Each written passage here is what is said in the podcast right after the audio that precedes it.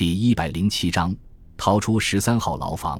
空地周围的角落里，每处都有一台高高架起的巨大弧光灯，夜里就朝四周不停地扫射。于是到了夜间，这些空地几乎跟白天一样明亮。每位警卫都能清晰地看到空地的各个角落。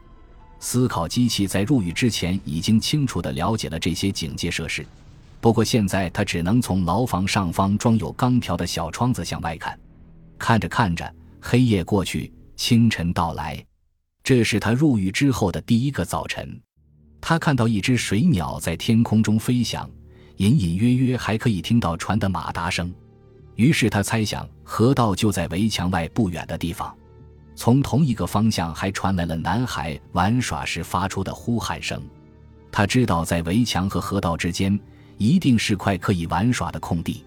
齐泽姆监狱是公认最牢不可破的监狱，从未有人从这里逃脱过。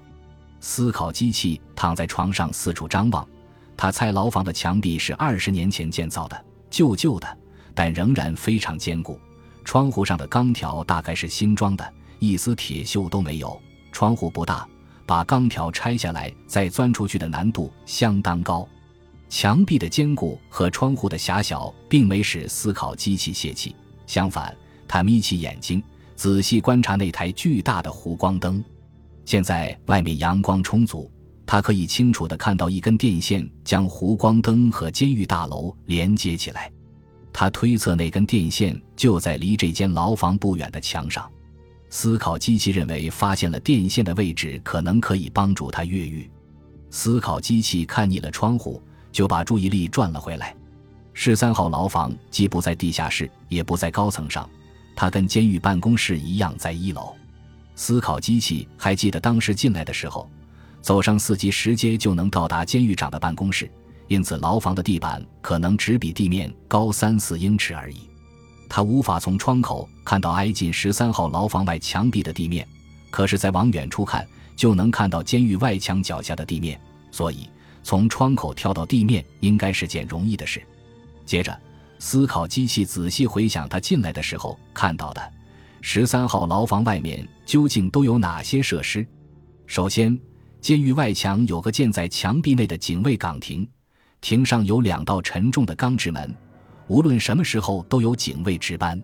他当初是先通过一道门确认身份之后，再经过监狱长允许，第二道门才打开，让他们进入监狱。监狱长的办公室在监狱的主体建筑群中，要从室外空地走进监狱长办公室，得通过一道全钢打造的重门，门上有一个窥视孔，办公室里的人不开门也能看到外面。如果要从监狱长办公室到十三号牢房，得先通过一道木门和两道钢门进入走廊，到了走廊就是十三号牢房的门了。只不过门上有两道锁。思考机器重新计算了一次。从他现在待的十三号牢房，要经过七道门才能走到外面，成为一个自由人。当然，他要走出去的话，重要的问题不是那几道门，因为他并非总是一人独处。早上六点，狱警会送早餐来；正午时分送午餐，晚餐则在傍晚六点钟。晚上九点还会有人来巡访一次。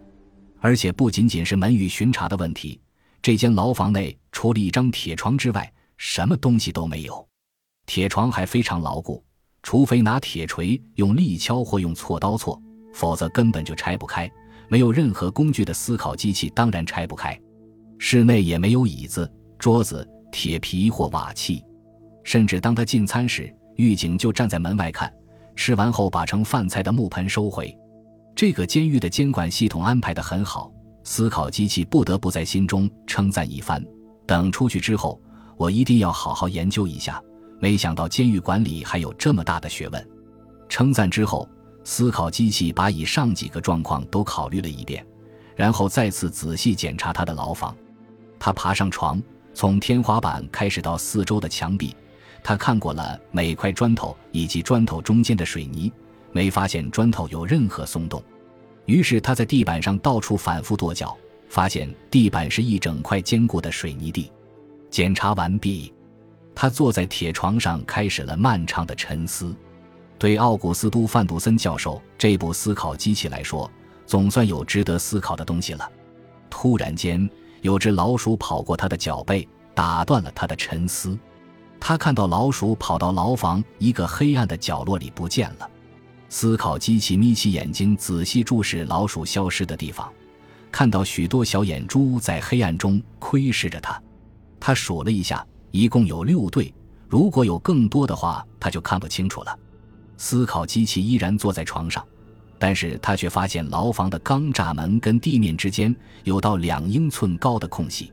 他注视着那道空隙，身子突然向有老鼠的角落逼近。角落传来一阵奔跑的细碎声音，还有一些老鼠受惊的尖叫声。声音响了一会就没了。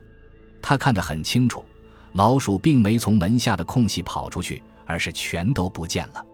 这里肯定有可以离开这个牢房的途径，虽然可能那只是个小洞。思考机器没有犹豫，立刻趴在地上搜查，用他细长的手指在黑暗的角落里摸索。最后，他在墙角找到了一个缺口，一个比一块钱银币稍大的圆洞。老鼠就是从这里跑出去的。他把手指伸进那个小洞，小洞里面摸起来好像是个废弃不用的排水管，里面很干燥且满是灰尘。他对这个发现感到很满意，坐回床上又沉思了一个多小时，然后再次通过小窗口观察外面的情况。这时，外墙的警卫正好望过来，看到思考机器的头出现在十三号牢房的窗口，可是思考机器并没看到警卫。正午时分，狱警送来了令人生厌、寡淡无味的牢饭。平常在家时，思考机器对饭菜就没什么要求。虽然牢饭味道很差，他也二话不说拿起就吃。吃饭的时候，他还跟等在牢门外盯着他的狱警交谈起来。在过去的几年中，这个地方有什么改变吗？他问。没什么。狱警知道他不是真的犯人，于是和善地回答：四年前建了新墙。牢房本身呢？牢房外的木墙重新用油漆过了。七年前我们翻修了一次下水道系统。哦，思考机器问：“河离这儿有多远？大概有三百英尺吧。外墙与河道之间有个孩子们用的棒球场。”说到这里，狱警脸上露出了警惕的表情。思考机器看到了，也就没有再问问题了。思考机器吃完了饭，当狱警收拾好要离开时，思考机器问：“能否给他一些水？我很容易口渴。”他解释说：“你能否留下一小盆水给我？”我要请示监狱长，狱警不敢擅自决定，回答了一声就走开了。半个钟头后，狱警带着一个盛着水的小木盆回来。监狱长说：“你可以留下这个木盆。”狱警对他说：“但是我要不时检查这个小盆，如果它被打破了，你就别想再提任何要求了。”谢谢你，思考机器微笑着说：“我不会打破它的。”狱警点了点头，继续巡逻的工作。两个小时之后，当他再次经过十三号牢房时，他听到牢房里传来怪异的声响。他停下脚步，看到思考机器趴在牢房的角落里，那个角落还传来了几声惊慌的尖叫声。“哈，抓到你了！”他听到思考机器开心的叫。“抓到什么东西了？”他问。“一只老鼠。”思考机器回答，并站起来走到了门边，对狱警说：“你看。”狱警看到思考机器用手指夹住了一只仍在挣扎的小灰鼠，夹住了之后，还把老鼠举到门边，就着灯光端详。这是一只田鼠。思考机器说：“除了抓老鼠，你难道没有别的事做吗？”狱警有些恼火了，问他：“这个地方本来就不该有老鼠。”思考机器不快地说：“把它拿走杀了，里面还有很多只呢。”狱警皱着眉头，接过扭曲蠕动的老鼠，用力摔到地板上。老鼠尖叫一声就不动了。